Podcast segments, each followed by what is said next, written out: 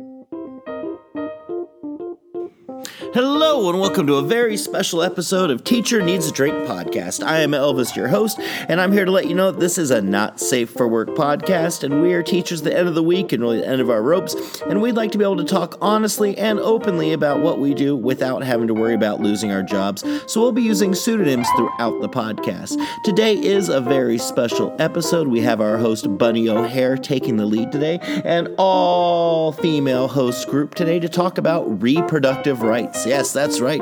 Today we're talking about reproductive rights, how they apply to education, how do they apply to us teachers. And first, I want to say, while I'm not on this episode, I support everything these women say 100% and support their right to do whatever they want with their bodies because it's theirs. Next, I also want to let you know that there is a trigger warning here. If you are sensitive about the topics of abortion, miscarriages, pretty much anything in that general wheelhouse, you just might want to, you know, listen cautiously or skip this one altogether. This is a very liberal, left leaning podcast, and so if that's just going to piss you off and make you just slam on your brakes, then, you know, skip it. That's fine with me.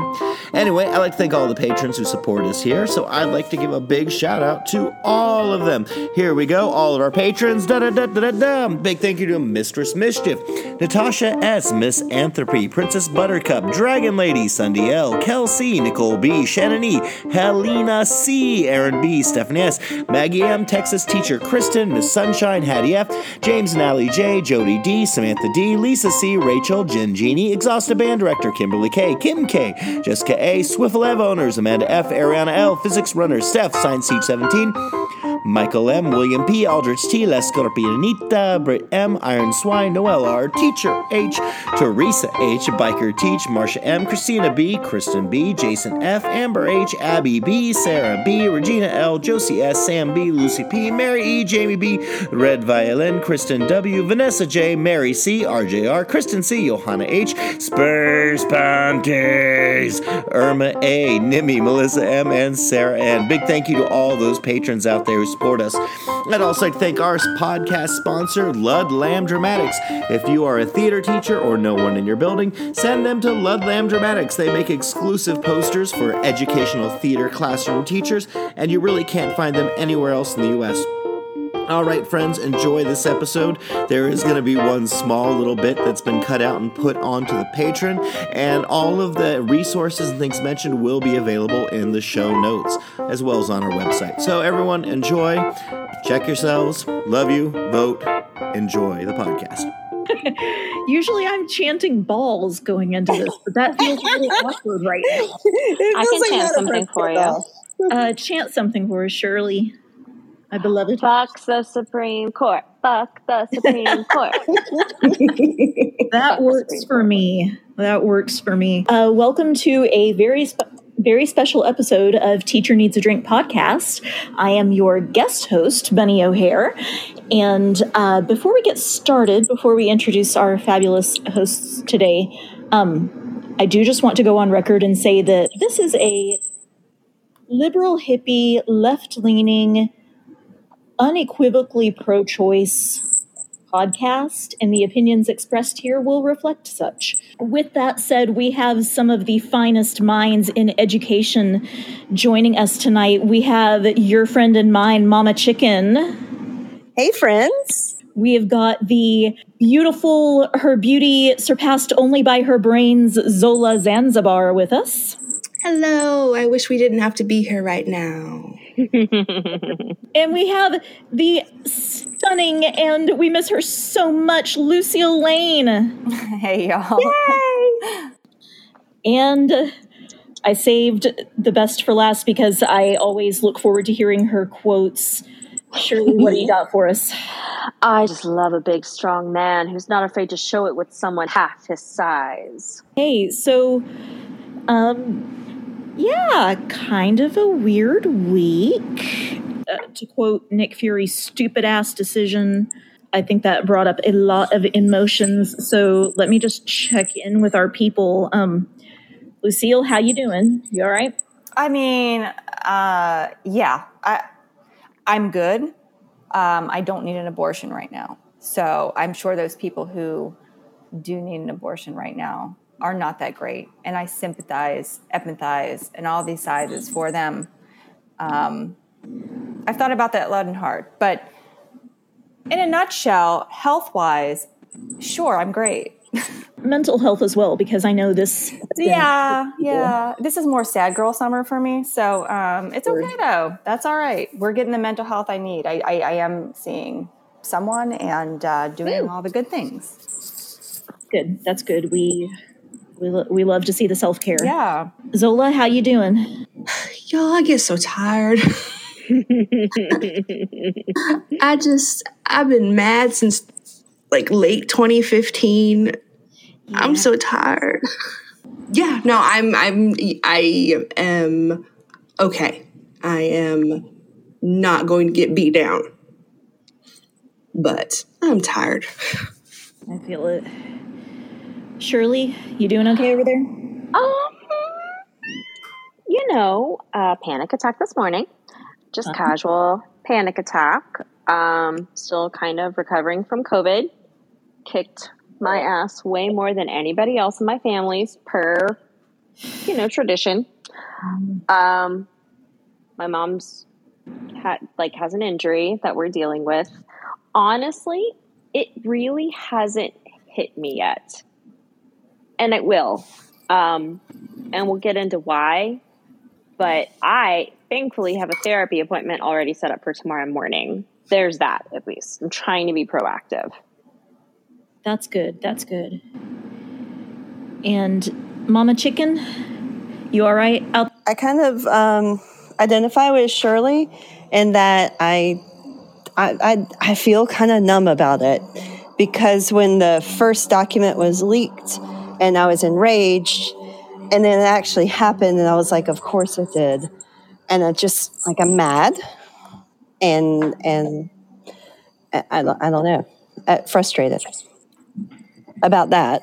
Um, otherwise, you know, it's summer, so. At least there's that. I will say, at least we're not like. I'm pretty thankful we're not in the classroom right now, because yeah, what we're going to be kind of looking at and talking about is what this means for women in general and specifically for teachers. I'm going to briefly call on uh, Zola's knowledge here, uh, 'cause- because Zola actually works in a law related, law adjacent, I don't want to give too much away, field. Is it, can you give us a brief rundown of why this isn't just about abortion? I have noticed a lot of people. There's been a lot of like misinformation, and and that's almost as bad as like disinformation. So, um, so it is good to kind of. So the case is actually Dobbs versus Jackson. It's Women's Health Organization, and it was heard by the Supreme Court, obviously, um, and it's what overturned Roe and another case, Planned Parenthood versus Casey, that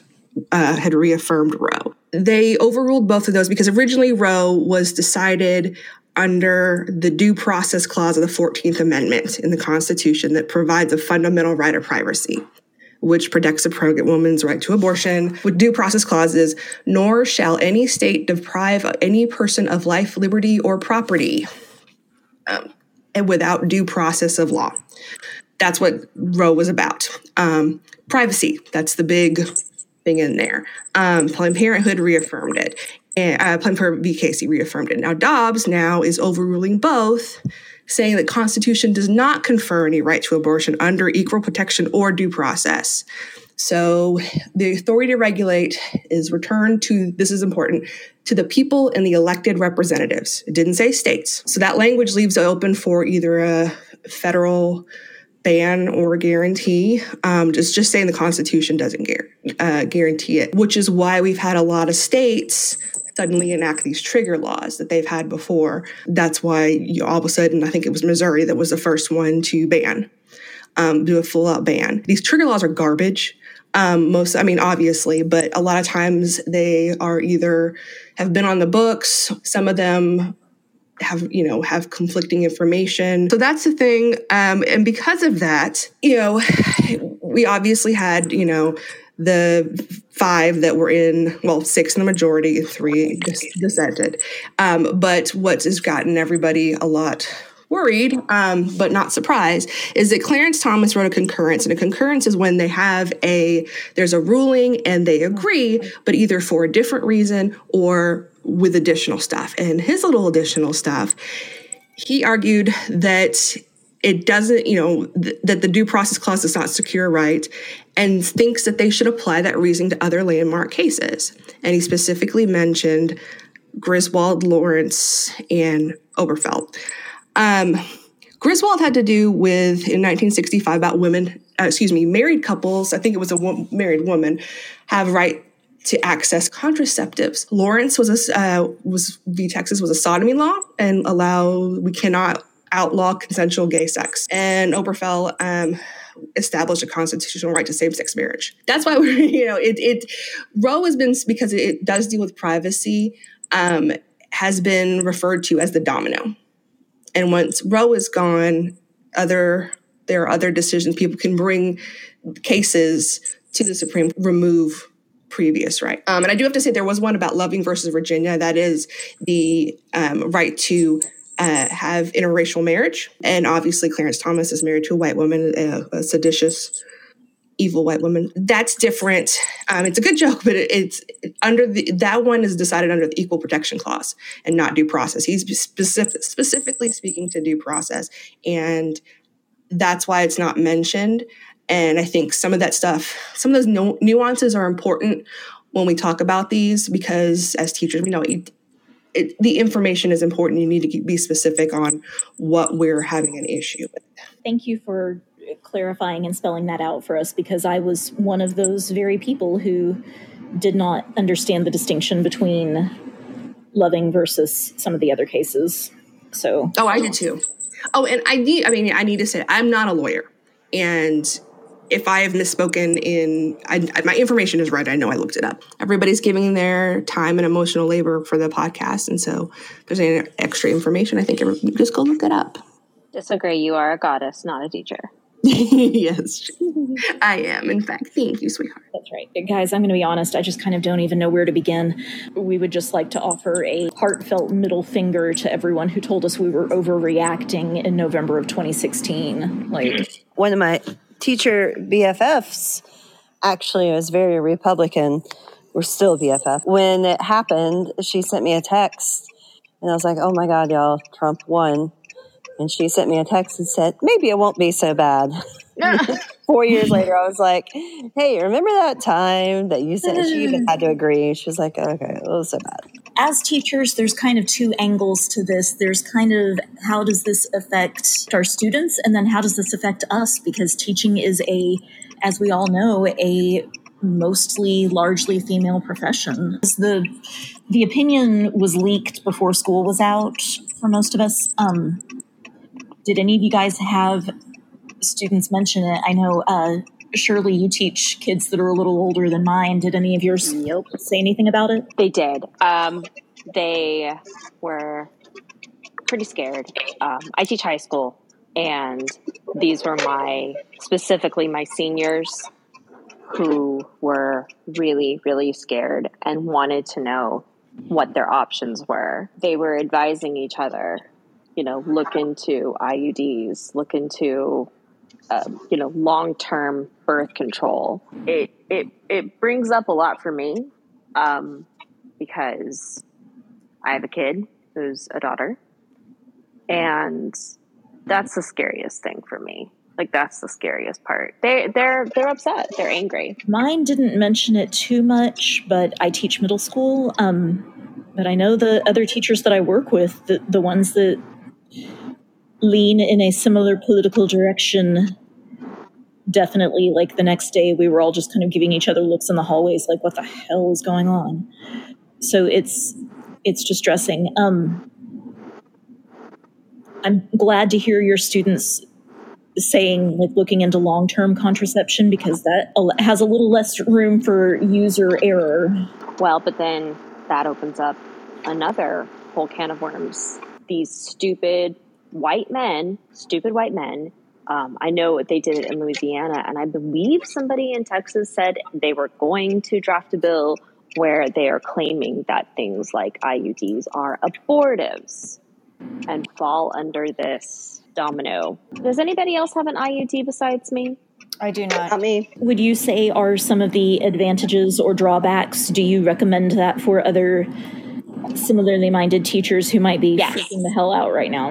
Absolutely. My IUD um, saved my ass in a couple of ways. The first is that um, after I had my youngest, my daughter, my doctor told me that if I got pregnant again, um, that I would not make it to the hospital. That I would have like I, because I gave birth to her in two hours from start to finish, and um, my older son it was four and a half and yes and they said they you know she said if you if you get pregnant and you have another kid you're not going to make it to the hospital. And that's scary as fuck. And i'm done. I was done. Um, but she said you know because i hadn't been on birth control in years and years and years um, but she said you need to look into something more permanent because you you know your options will be limited and so um, I went on just regular birth control and I didn't have a good experience with it. And I probably tried like four different ones. And finally, um, I went to a new gynecologist and he said, Well, you know, it's free. You should get an IUD. Your insurance covers it 100%. And I didn't know about it. And um, I did the research. It's a hormonal IUD. It was implanted in the office, but it's brief.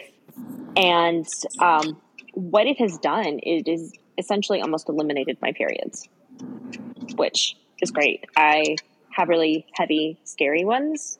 And um, very often I will miss at least a day or two per month just because I my legs weren't working or I was in so much pain I couldn't walk. After I did that, um, my awesome husband, Mr. Temper, he went ahead and, and got a vasectomy on top of it. And it was so funny because I was talking to like a year later um, at my gynecologist. I told him, I'm like, hey, in addition to this, my husband got the vasectomy. And he said, Did you know that vasectomies are not as successful as an IUD is? Mm, Ooh, And- I had Yeah. no idea. There you go. There you go. that is a thing So- to know. It is a thing to know. And so we have both, but I still worry. You know, I'm worried. Yeah. So I firmly, I mean, I 100% recommend the IUD, but that's me. And that may not be the same for everybody. Um, I also recommend just no men ever. But I am Solid legally advice. obligated to Oh, share my life with my husband. Mhm. Have you guys thought about that? Thought about like birth control and, and what that could mean down the line? Yeah. It's a scary, sure. scary thought. It's- there's a lot of stuff I've been reading birth control and failure rates, and I came across stuff on intimate partner violence and the numbers on women who um, are forced to have a pregnancy. It's not all when they don't use birth control, they're being careless. It's either some their birth control failed or it was sabotaged. Y'all know what stealthing is? Nope. It hope you never find out. It is when uh, a man will remove the condom without the, the um, their partner's noticing, Mhm. and um, that happens. And um, or sabotaging birth control, um, or coercing or forcing into pregnancy. Holes in Um, the condom. Yeah, I mean the pills, losing pills, making sure they don't take them at the same time. Um, there's a lot of stuff, and it, a lot of that is what concerns me is the amount of abuse that can happen to people. Rates on the number one cause of, of pregnant women is uh, homicide. The cause of death for pregnant women is homicide. Um, and there's a lot of intimate partner violence that happens when a woman gets pregnant. Um, and I think that's just been on my mind more than anything on the danger this puts a lot of people in, not even for someone who just does not want to have a baby or is not equipped to have a baby. When it's dangerous for someone to have a baby, not just with their med- medical issues or health, with just their life situation. So that that's been on my mind a lot. in addition to that, um, the fact that this does not include cases of rape or incest, um, Well, and that that's something that I think about a lot. Call me call me naive, but I just learned that I've had an abortion. I didn't know it. I had a Mhm. Did. miscarriage. hmm Yeah, I had a miscarriage, and um, at nine, nine, ten weeks, and it was not a planned pregnancy, but it didn't matter. We were we were gonna carry it through, um, and but we had miscarriage, and so the doctor was like, "Well, you know, come, you you can get rid of this naturally, and let it run its course, or and it might be painful." Or because the baby had no, there was no heartbeat, or the, the Mhm. fetus. I don't no, and the baby, it was a fetus, had no heartbeat. And and they're like, or we could do a D&C. And I was like, okay, a D&C sounds good. And it was like literally this week that someone was like, a D&C is an abortion. I was like, I I didn't even know. Two But weeks like, ago, I I, figured that out. imagine. hmm I can't imagine not having that option. And at, God, damn it. we talked about this. Um, I had the same situation. Um, I I did want my pregnancy, and um, I I lost uh, the fetus at about seven weeks, and um, I was in huge amounts of pain. And when I went into the emergency room, um, you know, no viable heartbeat, deceased, that kind of thing, and my body wouldn't pass it, and I was in a lot of pain. So they did a D&C, and it, two weeks ago, I found out what that was and that also includes ectopic pregnancies. So there's a lot of what does what does this prevent?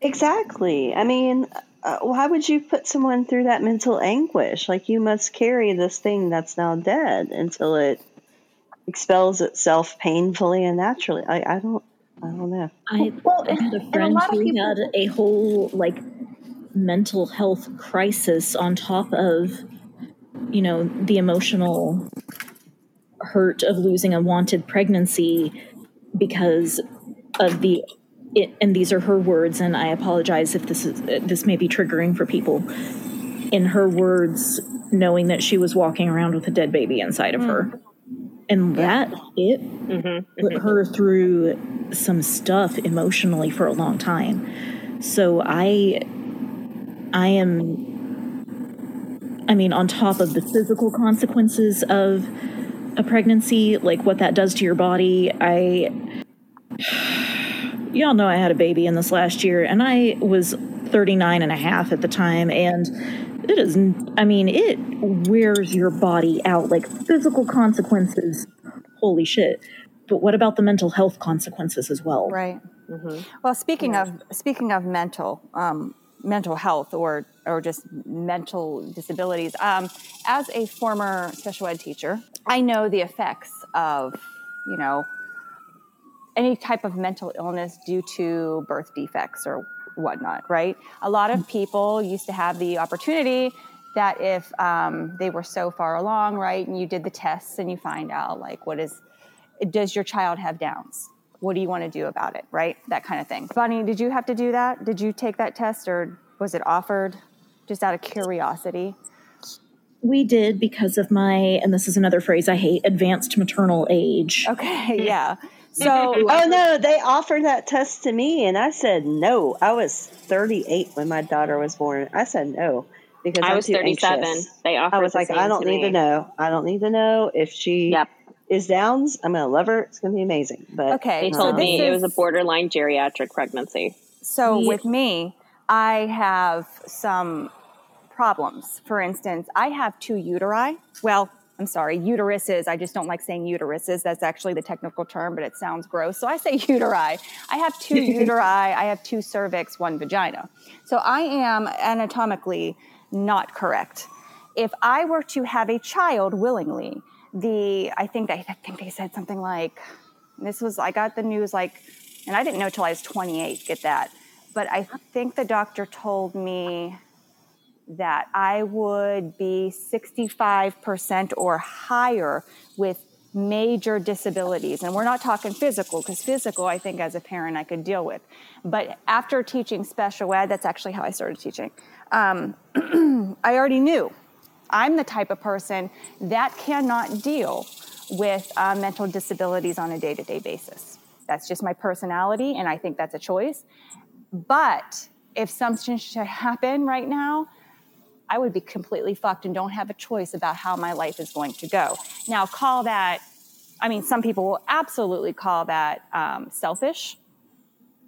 But at the same time, I now know that I cannot live a life like that. Like, I cannot live a life completely giving myself to a child who may never understand the things that I would long for that child to understand. I've worked firsthand with these type of. Um, I mean, we're not even talking downs. We're just talking like any you know disabilities in general um, that are mental, not just downs. So, I, if if I should get pregnant at this point in time, I would be completely fucked. I don't have a choice. I guess my life is now devoted and um, completely, like completely devoted to a child that I already knew, you know, that was going to end up with, and I say already knew because of course I'm going, I'm, I'm on birth control. I would take all the, all the um, right steps to prevent that but just like was it um, shirley was saying that even like if some guy was just like oh but you know i I'm, i have a um, vasectomy Vasectomy. Mm-hmm. You'd be screwed. I'd be You'd screwed. Be screwed. So I just learned that today. Thank you so much. because as a single woman now, because I have to take that in consideration now, right? I'm a single woman, uh, not married anymore. Uh, and um, man, this is a huge bummer. And now I have to be extra careful. And, and just like y'all, you know, I'll be 39 in August. It's like, man, all the stacks of cards are against me instead of the life that I, you know, could have or could give or whatever, you know. So it hurts. well, and something that we have to keep in mind is, you know, I don't know about y'all, but my my social media feed is full of um, some people who are very pro life. Um, I'm glad. Come on out so I can get rid of you. Um, who are, you know, trying to make the religious excuse. And these are the people who have means, who are middle class or better, and who have never opened their home to foster or adopt. So that's also interesting. Yes, and that's another thing too. I want to add on to is I I have nine sisters, by the way, who all just have my um, my maiden name. Uh, they are not blood, and they are all adopted. And I will tell you, um, as uh, that having been brought up in a family like that, and, and and thank you know I've seen it all. I've seen all sides. I would adopt if need be, uh, absolutely. And I think that that's probably the right thing to do.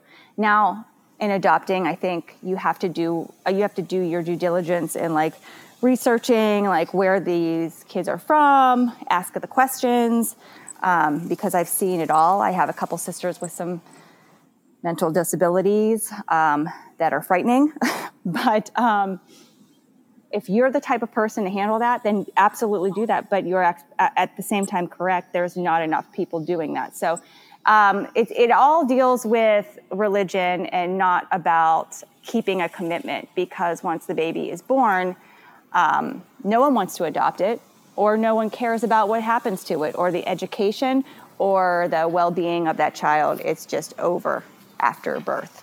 So it's it's a shit show, isn't it?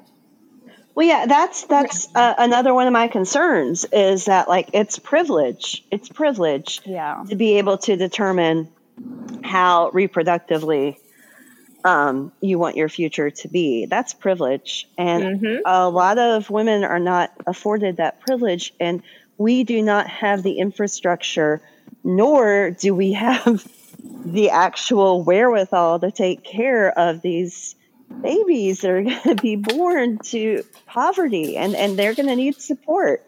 And you know, they don't care about that. Uh, Like, you know, there ha- there's going to be so so, many people bitching about the welfare and why can't these people get jobs and why can't they take care of their kids? Why do we have to support them?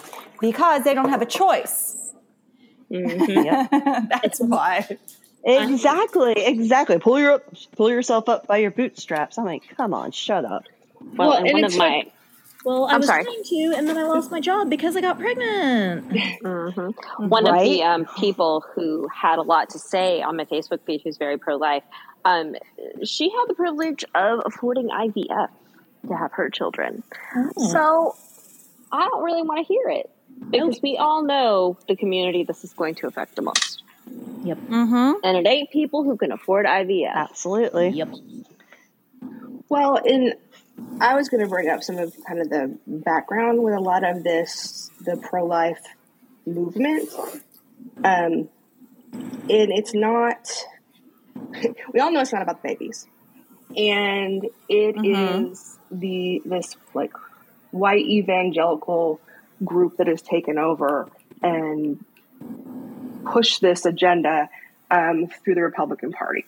And it wasn't as big of a deal until, or as much a party issue until the 80s. It's always been, there've always been laws, there's always been things back and forth. But when this particular iteration and came through was in the 80s, um, there was a man named Ben Wattenberg.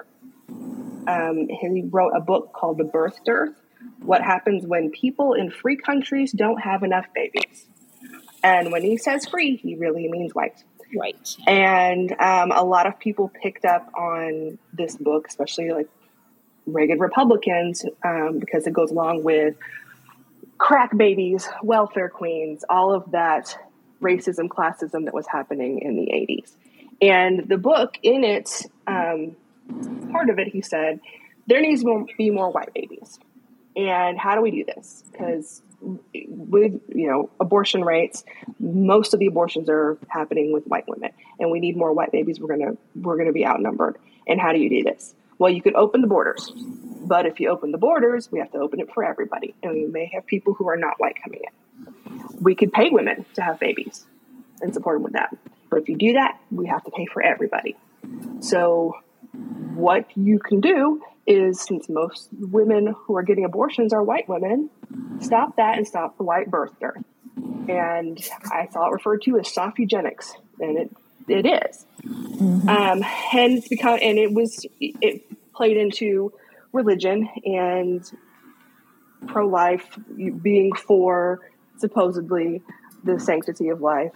Um, churches picked it up this kind of evangelical I- ideology just proliferated um, and is pushed with white supremacy and this, this big fear of the changing world. And then we get McCain bringing, you know, Palin in and Tea Party. I mean, it's, it's more complicated than that, but basically that's kind of where we fucking are. You cannot remove um, some of the racism and classism with the abortion question. And I see a lot of people that are very, we're all women, you know, we all should stick together. And um, you can't remove those issues in there. And you have to address them as when you're addressing the issue. Um, you can't remove racism. You can't remove the fact that, you know, this is going to disproportionately affect BIPOC women or, you know, or poor women for class issues. Um, and it's it, it's too intersectional. We can't we can't remove that, um, and we can't separate one social identity from another. You we're all women, yes, but some of us are black women, some of us are Hispanic. It's you know you can't. Or some of them are LGBT, um, and we can't remove remove that. Um, I saw something referred to as it's mitigation versus adaptation, and when you have change it's usually referred to with climate change. Either you adapt to it or you try to mitigate the issues. And it's when you adapt to the um, problem that's happening and you don't stop what was causing it, it's going to happen again. And it's like, I mean, we had a black president, but we didn't remove any of those issues that kept there from being a black president until the 2000s. And there is a lot of, you, you have to, and we all have to recognize some of these inherent issues with the problem and try to solve them in order for us to get back the agency with this. I appreciate you bringing that up, Lola or Zola, because it's the thing that makes me want to like scream at people is that these politicians And like you said, the wealthy, mostly white women are still going to be options. They'll be able to travel. They'll be able to, you know, call in a favor from daddy's friend or whatever. In a country where I believe the statistic I heard was the US has the highest maternal mortality rate in the industrialized world, which is appalling to begin with.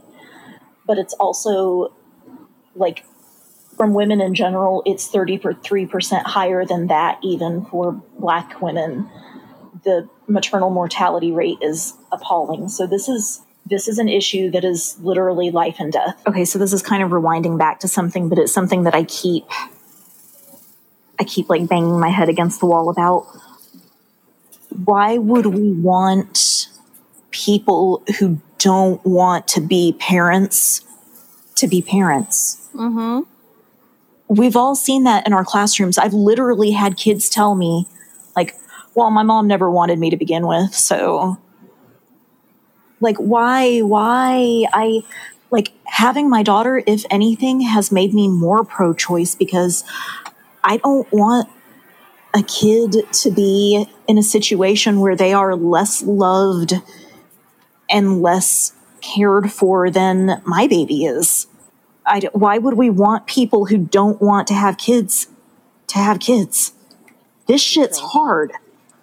Like, I don't, yeah.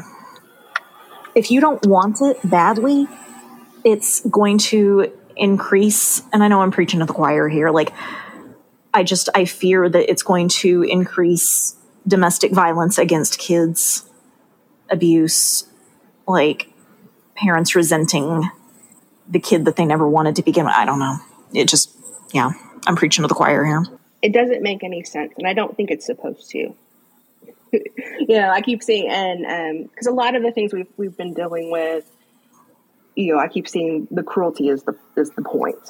Um, and I, and like I said, there you mentioned they've been playing the long game, and I don't think it's supposed to make sense to us. I don't think there's a way that we can hear their reasoning and have and go, oh, okay, and turn to that side. I do want to say, um, this is so cliche. Um, not all Republicans, but it does bring up the fact that there are a lot of people on both sides who are pretty appalled by this. Um, my parents are Republicans; they have been my whole life, and I was lucky that I was raised by Mama Temper who has always been incredibly socially liberal and raised me to be a feminist. Um, she takes no shit and she takes no prisoners. And so when this happened, the first thing she did is she called me and she said something like, Oh, baby, I'm so sorry. She said, I was lucky to have these protections when I was, you know, in my years of being able to have children. I was lucky to have the protections of Roe v. Wade, and now you don't, and neither does your daughter. And she was very, very upset. She's also voting for Beto O'Rourke. I just want to yes! throw that out there. I know. Yes, I Mama. like, yes. I said, "Holy shit, really?" She was like, "Fuck Greg Abbott." And I was like, "Oh my god." Yes. I know. I know, but that's a sidebar. I have, I have but, a little crush on your mom, honestly. Yeah, it, it, it it's something that um, she mentioned specifically um, because my family is Southern Baptist on both sides, hardcore Southern Baptists, as conservative as you can be. But growing up, my mom said that only ignorant people use the Bible to yeah. Excuse, you know, or to um, control women's bodies. That's because wise words. Yes, yes. Yep. Mama Temper is is the shit, and um, so even though we are Southern Baptist, um, she said, "Fuck that shit." now the rest of my family, I don't need to know what they think. I know what they think, and I don't give a shit. But also that. but also. There's a lot of posts about anti networks or anti networks and camping. You want to take people camping and um, and saying, you know, if you want to come camping, camping is great in my state. Come visit. I'll take you camping. Um, and it is a, a, great way to kind of show your support. Um, but don't volunteer to go camping. there are organizations that have been doing this um, for decades, and I know a lot of people that say that probably will never have to. Or, um, but if you are approached by someone who needs assistance, please go to an organization. Uh, National Network of Abortion Funds is great, and I'll ask Elvis. I mean, I think he's going to post some links, and we'll see if we can put some stuff up. But literal, literal decades of people have been doing this and have organizations, and they have the resources and the knowledge. They vet people. They know exactly what to do, and are sometimes, I believe, they may have grants or funds in order for them to be able to, you know, transportation, lodging, medical care after.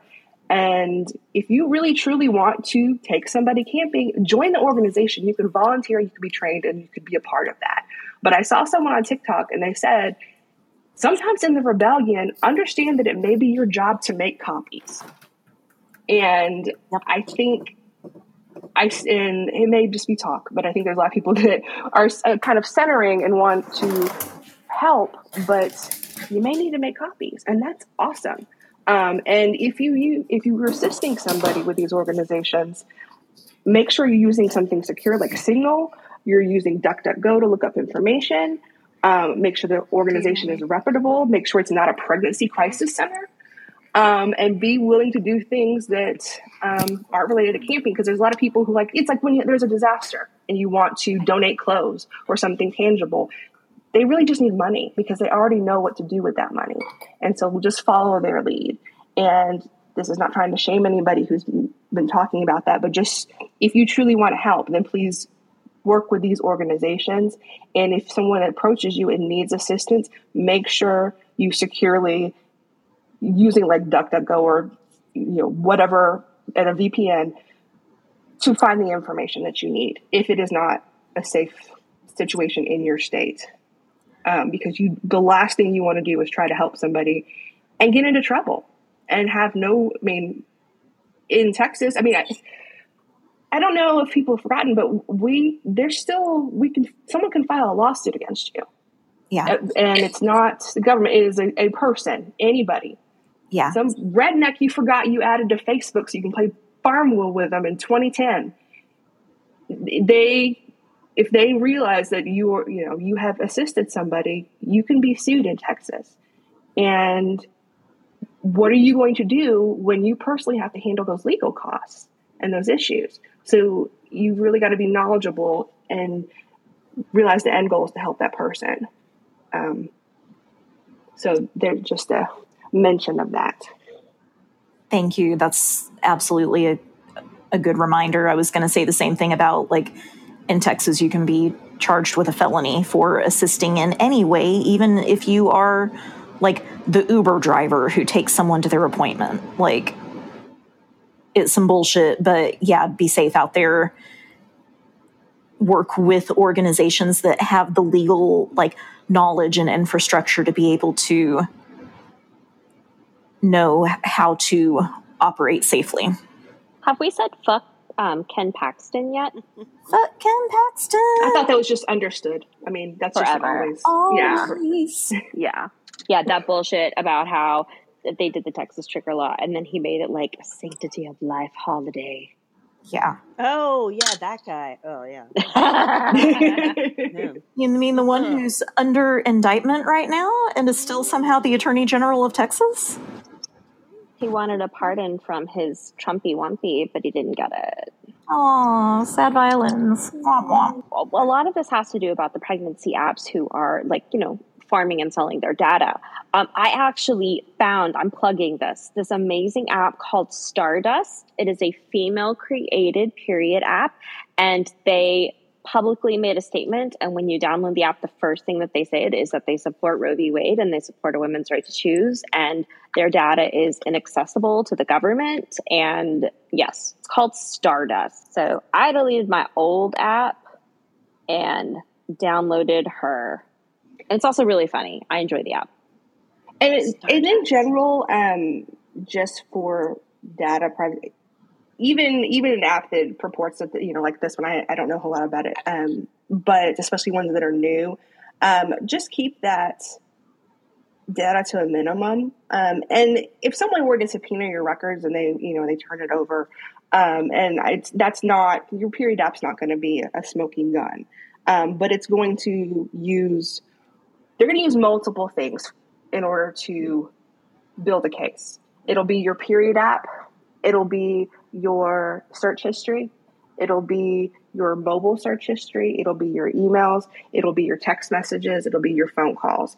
Um, all that information, and that's always been something people can look that up. I mean, or, or can look that up. Excuse me, subpoena. Um, so, and we've in general have you know turned over a lot of privacy in order because of smartphones and even Facebook. I mean, they've been selling data all the time. Um, and so just keep in mind in general what you're doing um, if it's if it's a big concern. Um, and but use signal for text messaging that is what i've heard and duckduckgo for your searches. They don't store cookies they don't track that. Um, those are good apps just for privacy in general even if it's not related to this. Oh my God, how scary is it that we live in a world that that's that uh, this is what we have to think about. Fucking terrifying is what it is. Gilead, Gil, Gilead, Gil, Gilead. Yeah. It is Gilead. Handmaid's Tale, y'all. Some dystopian, but Zola, would you I like guess- to speak to that? I Your would. thoughts? I know. I'm so. I. I. I need to get the feminist killjoy T-shirt 'cause that's me. Um, Handmaid's Tale. The imagery and and posting that it's not great. Um, dystopias are usually um, kind of like, hey, what if this hor- horrific atrocity happened to white people? is kind of how a lot of these are. And reproductive violence has been on indigenous people, BIPOC, poor women, like hundreds of years. Um, I look it up specifically because do y'all not have a lot of information or knowledge? Because I knew some, but knowledge on compulsory sterilization. I did. I read a couple of articles about it when um, all the backlash kind of started. Oh, there is Yeah. there are some huge cases in in my state regarding Yeah. eugenics in the government. Yeah, it's bad. Um, It was terrible. I mean, for I mean, it's it was all over the state, and this was happening in the '60s and '70s. This was this isn't like a long time ago. This is you know, a, I mean, people were like black women. They would get a uh, Mississippi appendectomy and have a unnecessary hysterectomy performed on them when they went to give birth or have another you know have another procedure. Um, for Latinx women in California, like huge forced steril- sterilization without informed consent or through coercion. And it, what is it? I looked it up. 40% of Native American women in the United States underwent sterilization in the 1970s. So a lot of the stuff that, that is shown in Handmaid's Tale um, has very recently, and you know, a lot of this reproductive violence has happened. It's entirely possible someone knows somebody who was, who sterilized like that, um, and it's still going on for disabled women. And if that it's centering a TV show for, and it feels like it's cosplaying trauma, and that's not anybody's intention. But I think at this point, I know there was a lot of it when the TV show first came out, but I think it's not sending the message that you would like to send. And I'm not saying don't do that. And if that book is meaningful to you, and um, then and you want to post something or you know talk about something, then that's fine. That's not. I'm saying I'm not calling you out for that, but it is problematic to show that as a kind of support for abortion. Abortion, excuse me. It's- like I said, I'm a big old feminist killjoy. I'm sorry. I no, I I was again the person that was making the, you know, blessed be the fruit comments the day after stuff, but I I do that's something and I think a lot of the people listening would kind of we are a very we the our listeners and like we tend to be a very when we know better we do better crowd. So I, I think that's important stuff for us to know. So thank you for doing that emotional labor for us there's little You're welcome. And there's, like I said, there's articles all over the place for this. I, I, and I haven't seen the TV show, so I don't have a um, dog in the fight for that.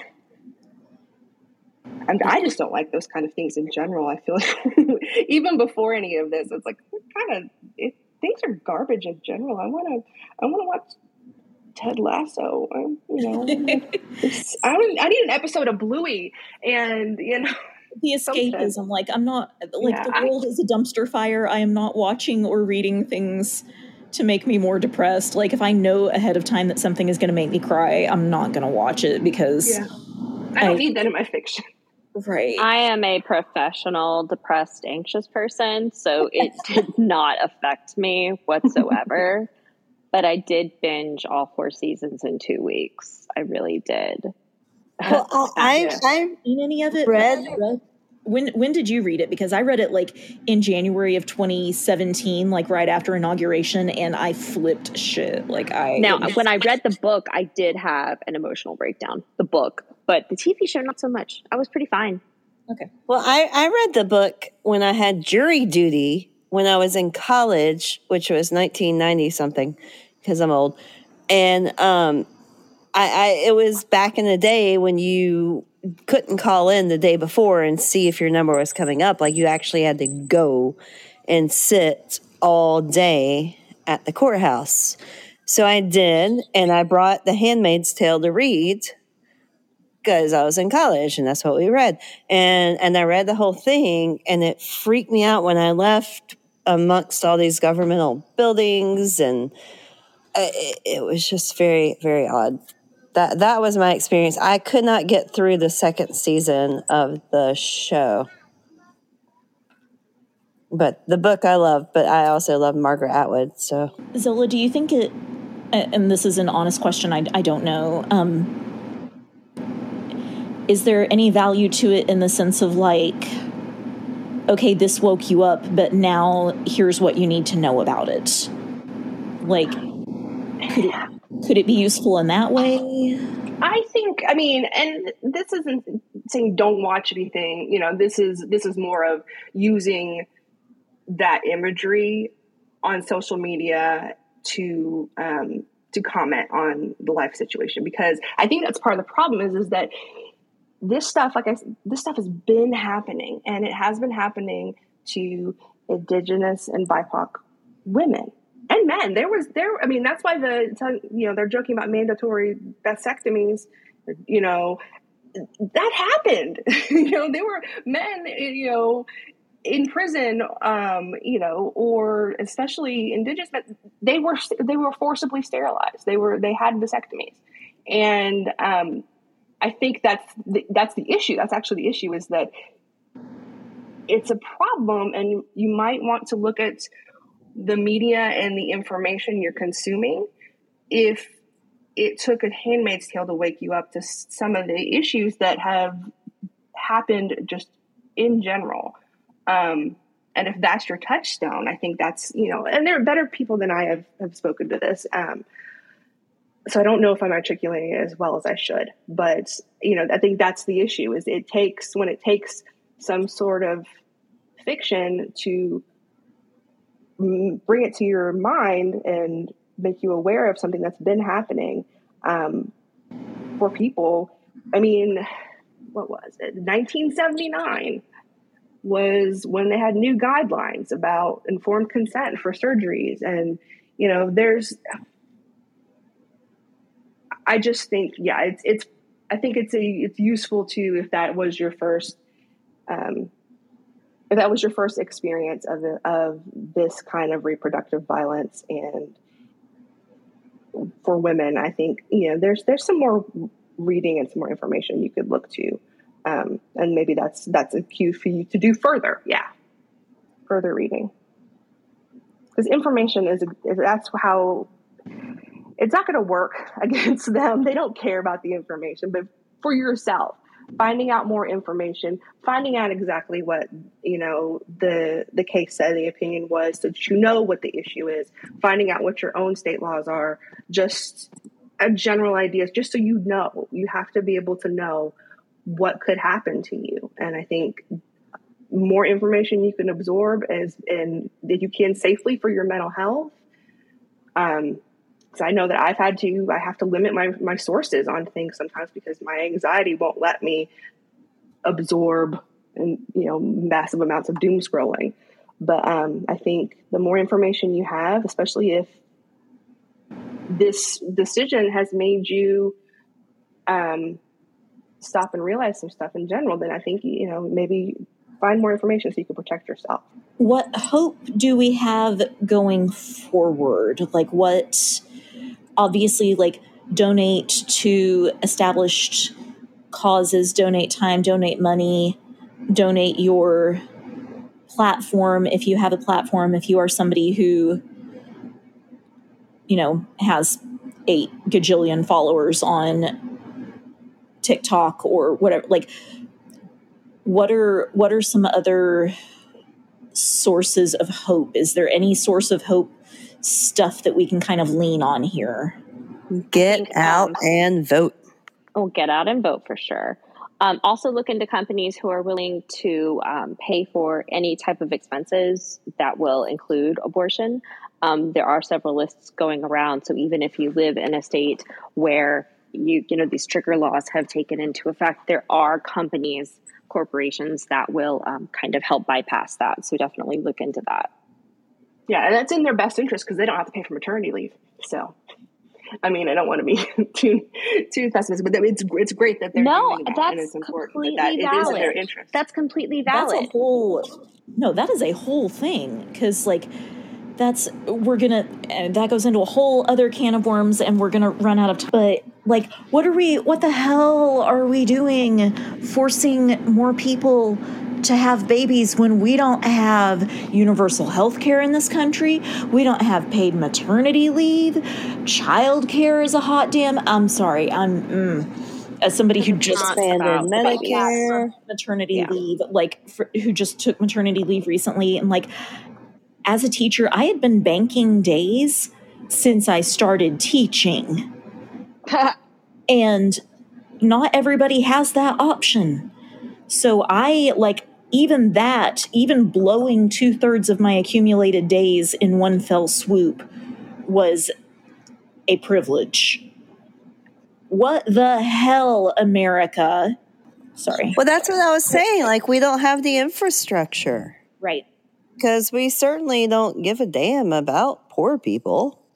No. No. I, I don't mean me personally. I mean, Yeah. like, as a as a nation. No. not clearly. No, this is just a reminder. I feel like um, pregnancy is a protected characteristic. So if your job is giving you shit about you being pregnant, look into your options. Um, physical complications can be they can be covered under ADA, but look into your options. If your if your job is giving you shit about any, I said this in the ADHD episode about anything medically that is happening to you, medically and mental and mental health. Look into your options. Don't I know it's hard, but don't take a shit if you you know as much as you can, um, because even even knowing that it's like companies will try to screw you. Your your district, your I don't know if it's your district or if it would be specifically your school or whomever that they may try to and um, advocate for yourself the best that you can, especially now in general with it. You know, we we need to definitely advocate for ourselves overall. Yes. Do no harm, but take no shit. Word. Absolutely. I think Zola, I'm sorry, I keep going back to you because you flexed your research muscles real hard on this topic and I loved it. Yeah. Um, what were some of the possible like workarounds that you sent? Something about like using federal oh yeah. federal buildings, federal lands, like to as a possible. Yeah. Talk about that, um, 'cause that was that was amazing. I was sh- shocked, and I actually, when the decision came down, I kept, I was getting, like within minutes of me getting like that Washington Post notification, I was getting fundraising emails, and I was like, "Stop asking me for money, you toothless fucks! Do something." Um, but one of the emails was a rep. I don't know, and I don't think that this is necessarily specifically his idea. This is where I first heard it, but Elizabeth, Warren and AOC also have said things about this. But his name was uh, James Talarico. I guess he's a rep in, rep in Austin. Um, but some of the things that he said was, and he was going to propose, is leasing federal property to clinics on federal land or in federal offices. Um, state law doesn't apply, um, and you know that I want to say that for you know don't go do something on federal land because you think you know Texas is get mad at you, but you know it's federal property, and so the state law would not you know to my knowledge would not apply on there. So having those be on, um, I mean I don't know how that would look, but that's an option. Um, and also, it's kind of like the embassy thing. Like if you're mm-hmm. uh, like on a foreign embassy, just on the state level instead, like yeah. national that's wild. I didn't know. I didn't even think about that, but that's kind of awesome. yeah, and it's one of those things you're like, oh, okay, maybe, maybe, you know. And again, and again, that's it's a like adaptation mitigation. I mean, that's that's adapting to the situation. We don't, but that long as we view that as temporary. The next one would be hiring providers as federal employees to provide immunity from the states. Mm. So all of those people who could face jail time, fines, suing um, if they're a federal employee, they are doing federal work, and the states should not be able to touch them. Um, I'm making AOC, all kinds of impressed noises with your research that occurred to me. You can't hear me because I muted myself, but I'm no. impressed noises. I felt it. I felt it. I was like, oh, Shirley loves me. She appreciates. Um, but and AOC did point out, you know, something that needs to happen, obviously, is restrain judicial review and expand the court. Like this should not have happened. Um, there's been a lot of noise, and I don't know. I don't want to speak to specifically, but I've seen you know they were saying they lied when they they were getting confirmed.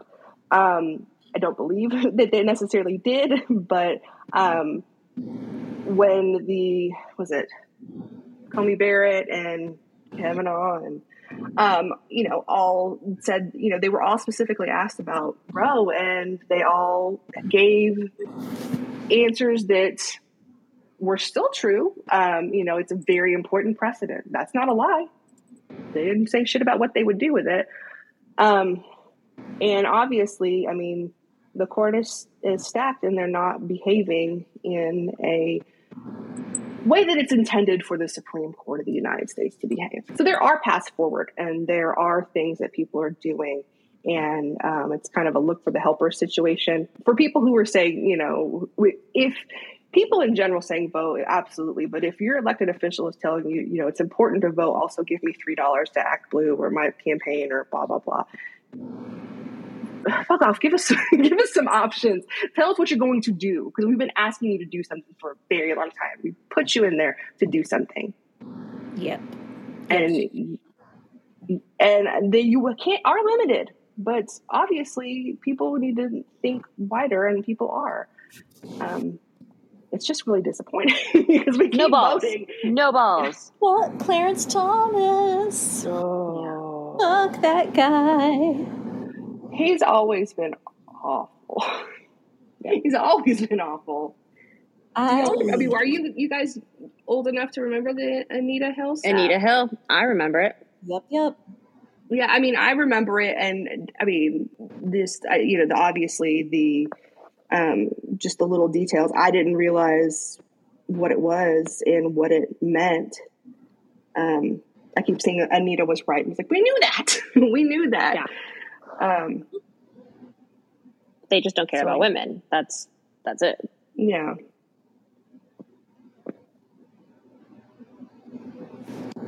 I don't know, y'all. I, I have always been such a Supreme Court geek, and I and I love.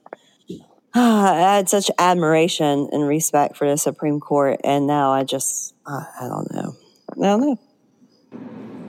Well, maybe we can do something to get that back. That would be nice, but I, I it was not ever supposed to be partisan, and I this is uh, that that was Nina Totenberg's point. It's like the legitimacy, like the gravity. It's it's kind of gone.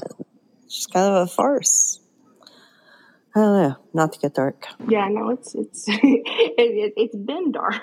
yeah, it's real bad. And I, I I was talking to a friend of mine who um, is in law school because I I had her check me on some of the opinions because I was like, I know this is right, but I need you to to tell me if I'm if I'm understanding this properly.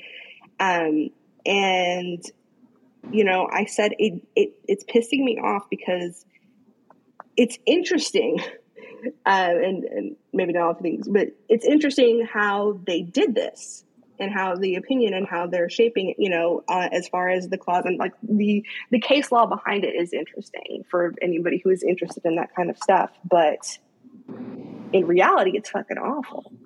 Mm-hmm. But um, it would be interesting to read about if this was in a history book. But we are living in the interesting times, and mm-hmm. that's not so great. Yeah, that's that's one of those like I've seen that meme on Facebook a couple of times, and like, I'm getting real tired of living through the most interesting chapter in my daughter's future history book. Shit. Yeah. Between the pandemic and the insurrection, the, the insurrection, and this shit, like, I I remember when I was in middle school, we had to do a report, like in my history social studies class, um, about it, it was something to do with the 1960s, and we were supposed to interview somebody who had, you know, lived through the 1960s about like their memories and experiences and the civil rights movement and landing on the moon and you know this and that and the other and I was talking to my mom about it, and she was like, It's really weird to think that something that was just my life is something that you're learning about in history now. And mm. yeah, I'm I'm real real over being a history book chapter. It's, it's not fun. There is a lot of and again it's related to social media. There's a lot of people sharing their stories. Um, and again with emotional labor, doing the emotional labor to um, hopefully make it realistic to people who um, may not have any experience, um, maybe hopefully change some minds and hearts. But just remember that's your personal personal medical history. Abortion is healthcare, and you don't owe anybody that story, and nobody owes you theirs. But you don't owe anybody that story. So if you do not want to share any experience that you have had, um, you know, ladies here have been nice enough to share their own information, and but that's a gift you give somebody, and you don't have to justify your opinion with personal experience um, you know, and especially you shouldn't anyway. It's that bullshit with men of, you know, what would happen? Would you like that if your daughter happened? It doesn't. Fuck you. No, it shouldn't be anybody. You know, being. I don't have to tell you to be a decent human being. Like it doesn't have to be related directly to you and affect you. Um, and so, you know, your one wild and beautiful life is better spent, you know, not arguing with idiots on the internet if you don't want to. If you want to, if that's your hobby, go after it you know. Um, and I know it's some people's hobby because I have to ban them on the Facebook pages. But um, you know, which yeah. is for, for, those, for, those, of y'all that didn't know, Zola is our uh, social media guru. When you see the posts, the awesome, hilarious, thought provoking things on the uh, teacher needs a drink Facebook pages, that is that is our Zola. That is that is yeah yeah, and I mean heavily influenced with Elvis, but um, that it's funny seeing people do that and comment on some of the you know memes or stuff that we've posted because obviously you obviously haven't listened to this show.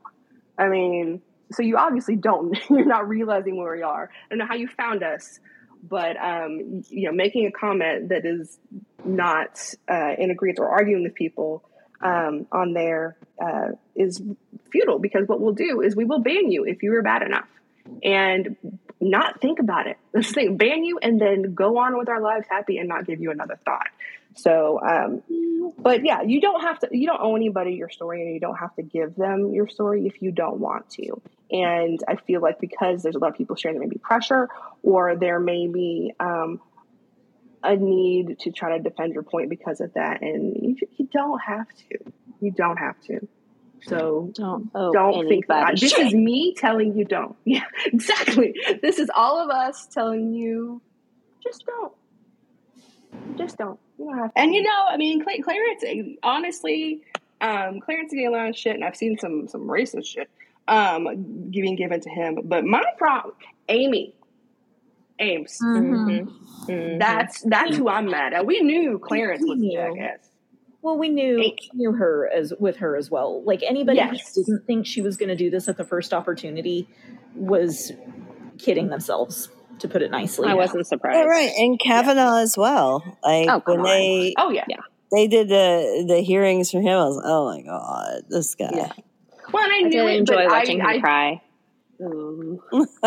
I love that the SNL skit about it is hilarious. I haven't seen it. Did they do a good one? Oh, yeah. Yes, really, really good. Look it up. Look it up. Look it up. Do it. This is a really Yeah. good time that I took up embroidery because I really like taking my needle and stabbing it in something over and over. It's very cathartic.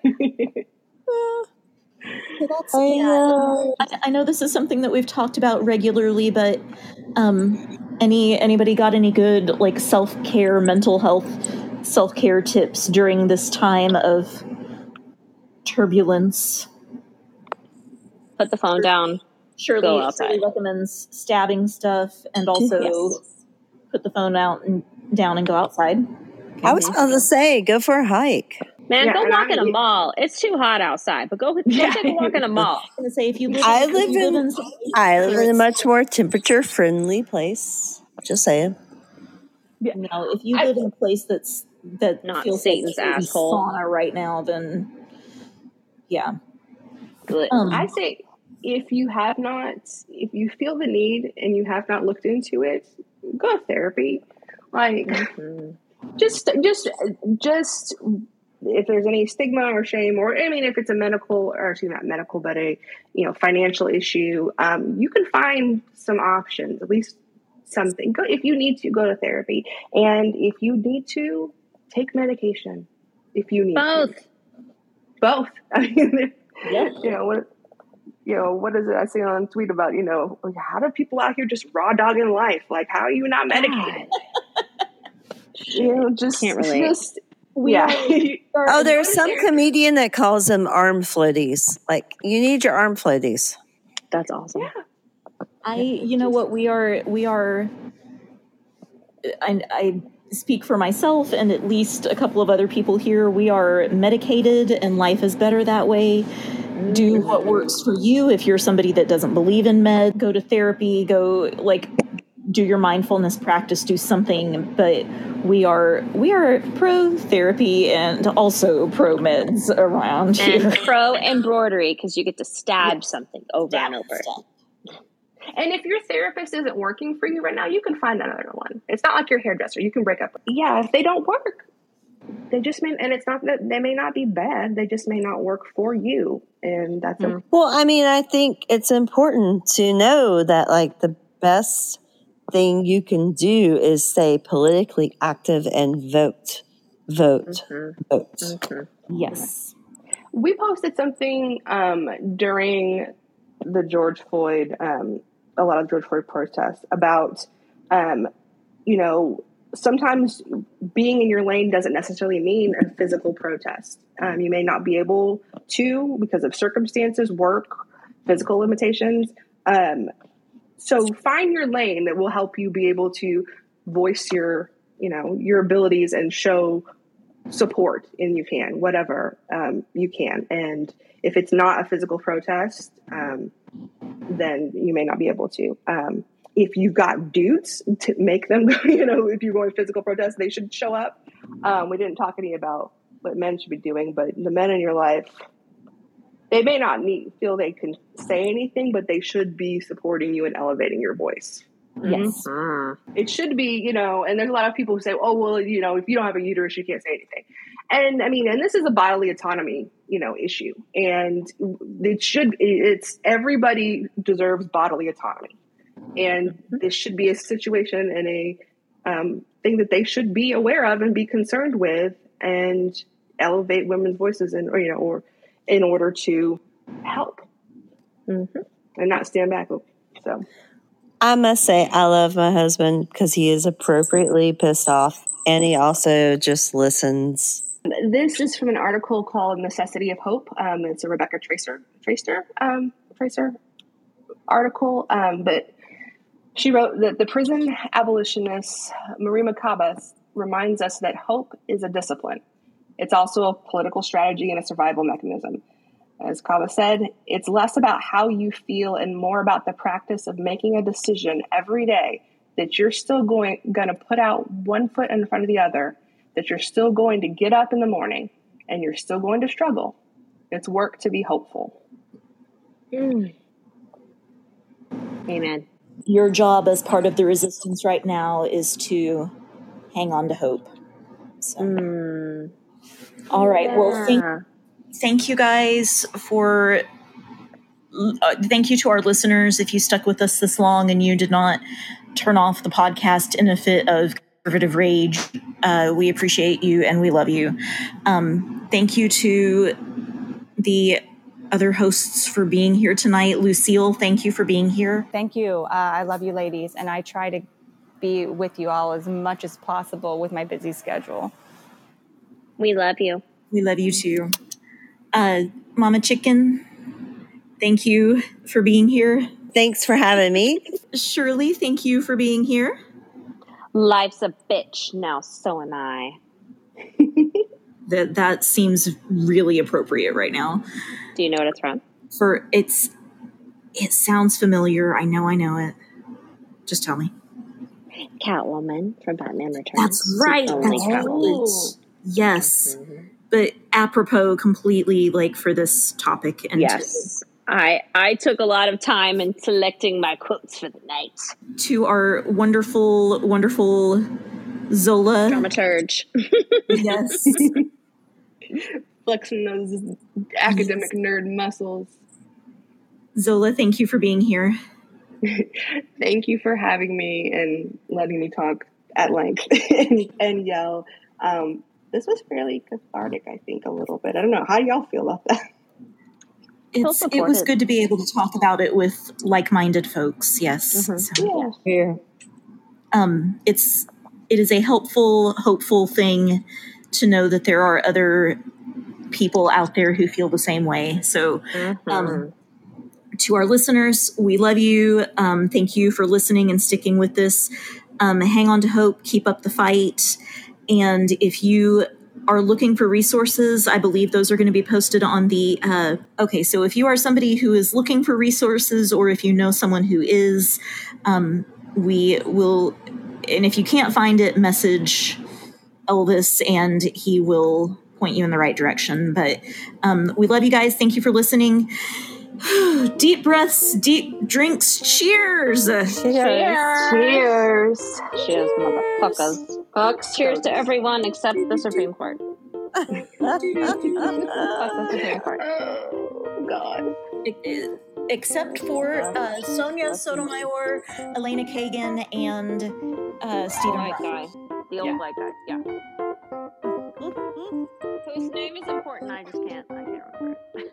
Oh, Stephen Breyer, like the ice cream, Breyers. Yes. yes. All right, thanks for joining us for another episode of Teacher Needs a Drink podcast. I'd like to thank my host tonight, the very wonderful Bunny O'Hare, for taking the reins and the lead. I stand by and support every single thing her and the other hosts said tonight. I'd like to thank them as well. Big thank you to Zola Zanzibar for all of her all of her meticulous research that she did in helping this podcast out. I also have to thank um, Miss Lucille Lane and Miss is Mama Chicken, and of course Miss Shirley Temple for helping it out. These women are wonderful, and I appreciate all the time, effort, and emotional heartache they went through to do this. I'd also thank all of our Patreons at Patreon. If you like this podcast, like to hear more of it, join our Patreon for as little as $5, $10 a month. You get all kinds of extra bonus features, extra content, and access to our wonderful Facebook group.